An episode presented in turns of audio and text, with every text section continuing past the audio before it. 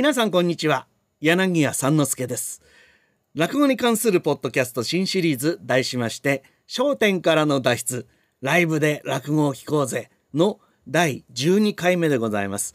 コロナ禍でまだまだ落語ライブは厳しい状況ですけれど今のうちしっかりと寄席や落語会の楽しみ方を抑えてもらって来たるべきその時にうわっと一気に落語会に飛び出していただこうという内容になっております。今回はですね、えー、落語の流れつまり話のこう一石の流れ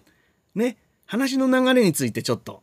考えていこうと思います。最後までごゆっくりお楽しみください。えー、話家が出囃子に乗って、えー、講座へやってきます。座布団の上へ座ってお辞儀をしてで出囃子がちょうどピタッと終わってお客様はわーっと拍手してくださってで頭を上げるでおもむろに喋り始めるこっからまあもう話がスタートしてるわけなんですけれどもまあそれもねいくつかやっぱり分かれてますよ。うん、なんか部分部分部分でね、えー、まあそんなことを区分けする必要はないのかもしれないけどなんとなく知っててくださるといいんじゃないかなと思ってお話ししております。えー、一席の講座はだいたいねまあ枕と本編まあこういう感じですか？で最後にオチがつくこの3つかなこんな構成になってますよ。まあまずね話から頭下げてこう頭上げた途端にいきなりハッツァンクマさんが出てくるっていう場合は少のございます。わざとやる場合もありますけど大概はね、えー、ご来場で誠にありがとうございますなんてなことを言いながらねどうぞごゆっくり、えー、お楽しみいただければなんてねなんか世間話ですよ。うん雨の日だったらねお足お足元が悪い中、えー、お出かけくださいまして誠にありがとうございますなんてことを言いながらまあその時にはまだこっちもやる話が決まってないっていうねお客様を探りに行ってるって場合がありますな。でそこからなんとなくこう時事ネタに入っていく人もいればまあいくつか小話を振ってみて、えー、お客様の反応を見たりしてねああ今日は結構笑うお客様だな。あじゃあこの話やってみようか。なんというふうにとか。あとはあの常連の方が多いなっていうのもなんとなく反応でわかるんですよ。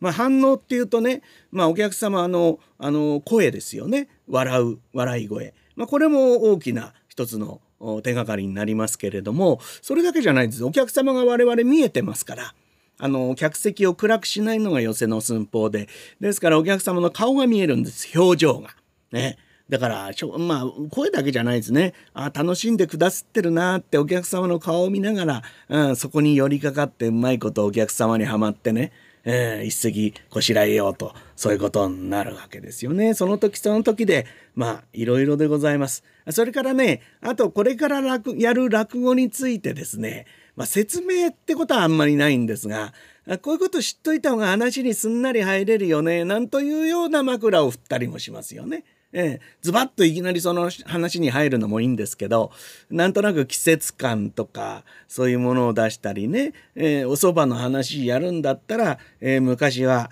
えー、江戸の町には二八そばなんというのがありましてどういうわけでこの二八そばと言ったかと言いますとなんてそれいつの間にかその話に入ってるっていう場合もあってまあ枕と本編の境目がこうすんなりと何て言うんですかねこうコテでこう鳴らしたようにスムーズに入ってていけるとね素敵だなと私なんか思いますがまあ作戦としてねズバッとその綺麗にしないっていう場合もありますわざと段差をガクンと設けて落語にズブズブッと入っていくっていうやり方もあるんでこれは一概には言いませんがまあやっぱり一つのスタンダードのやり方としてはすんなりと入っていくということになりますかな。その演目に合った小話なんか振るとだんだんその話に近寄っていきますよね。これから酔っ払いの話をやろうかっていうんだったら酔っ払いの小話ねそれからケチの小話とか子供の小話とかねそれから大名がこれから出てくるぞっていうと大名小話なんてのもたくさんありますよ。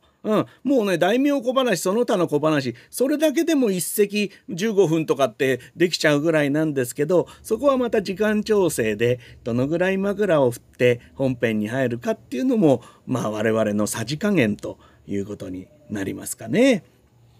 まあ、話の本編もいくつかの種類に分けることができますがそうですね、え、まあこれはお客様にはあんまり関係ないかもしれない。うん、我々が楽屋であの同じ話が続かないようにまあ同じ話だけじゃないですよね同じような話が続かないようにざっと分類してるっていうことありますよ。例えば出てくる登場人物で分かれてる。さっき与太郎が出てきたからもう与太郎はしばらくやらないとかね、うん、殿様が出てきたからやらないとか。そういうことですよね。えー、与太郎今出てきました。それから侍とか子供動物。それからそそっかしい粗骨者とかね。えこういうのをまあ一つの分類に我々なんとなく頭に持ってるとそのネタ帳を見ながらあこれがもう出てるからこれはできないとかあそういうようなことですよね。登場人物が同じってことは大体傾向も似てくるので、えー、やれないことが多いですな。さっき言った酔っ払いなんかもそうですよね。次から次へとね酔っ払いが出てくる話やってもねうん、いや確かに話し家は酔っ払いが多いんでいいんですけどやっぱりそれは一つの寄せの流れの中には一つぐらいで十分なんですよね他にもたくさん話はありますからな。それからね登場人物の他にも話の展開で分かれるっていう場合がありますよね。よくあの落語にある我々がよくオウム返しっていう種類の話これはですね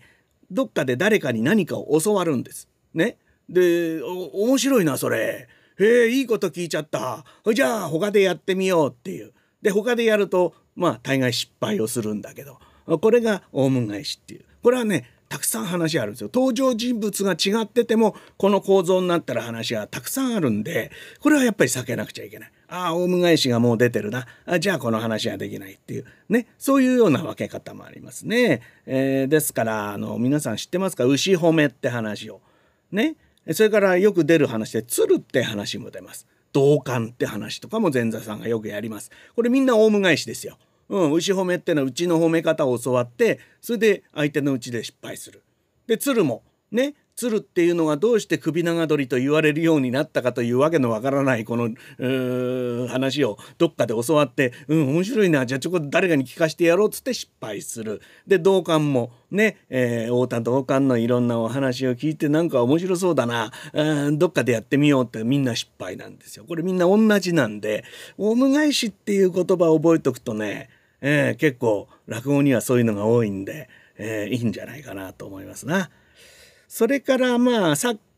まあ、前回ねあのちょっとオチっていう話をちょっとしたんですけどあのオチがない話っていうのがあってね、うん、でまあオチがないんだけどそのオチの中でも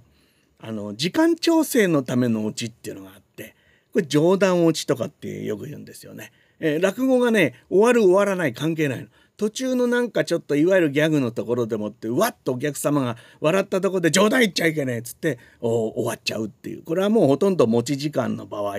が多いんですけれどもこれはいわゆるもう話をブツッとぶった切っちゃってるのでね、えー、これはなんかいわゆる落語のオチではないんですよね。でまあオチの分類はねあんまり話し家は関係ないかな。あのどちらかというと知見さんとか落語を研究している人が、えー、オチの種類をいろいろに言いますね。えー、ダジャレで終わる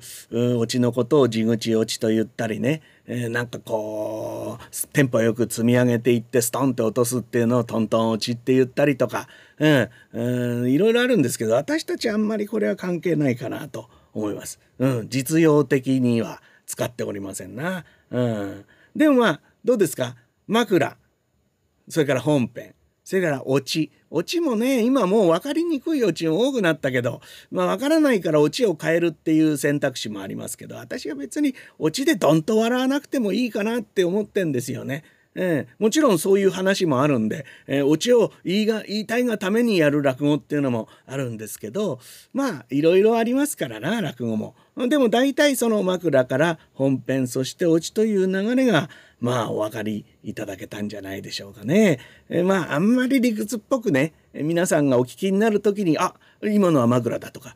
今のが本編だとかあオチは何かなって考えてるともうその落語そのものを楽しめなくなっちゃうんでね。これはもうたくさん聞いていくうちにああそういうものかとかそれから一人の話家を味わう時にあこの人は枕から本編に入る時に綺麗だなとかスーッと入るなとかそれこそやるたんびに枕が違ってて、えー、それがこの人の持ち味なんだなとかいろいろあると思いますのでね、えー、我々が一番気をつけなくちゃいけないのはですね枕が面白すぎて本編がつまらないっていうこれはなんとか避けたいですね。そこら辺も商売人としてのバランスの取り方とても難しいところなんですが、えー、そういった味わいがいっぱいありますんで是非たくさんの落語を聞いていただきたいとこれは私からのお願いでございました。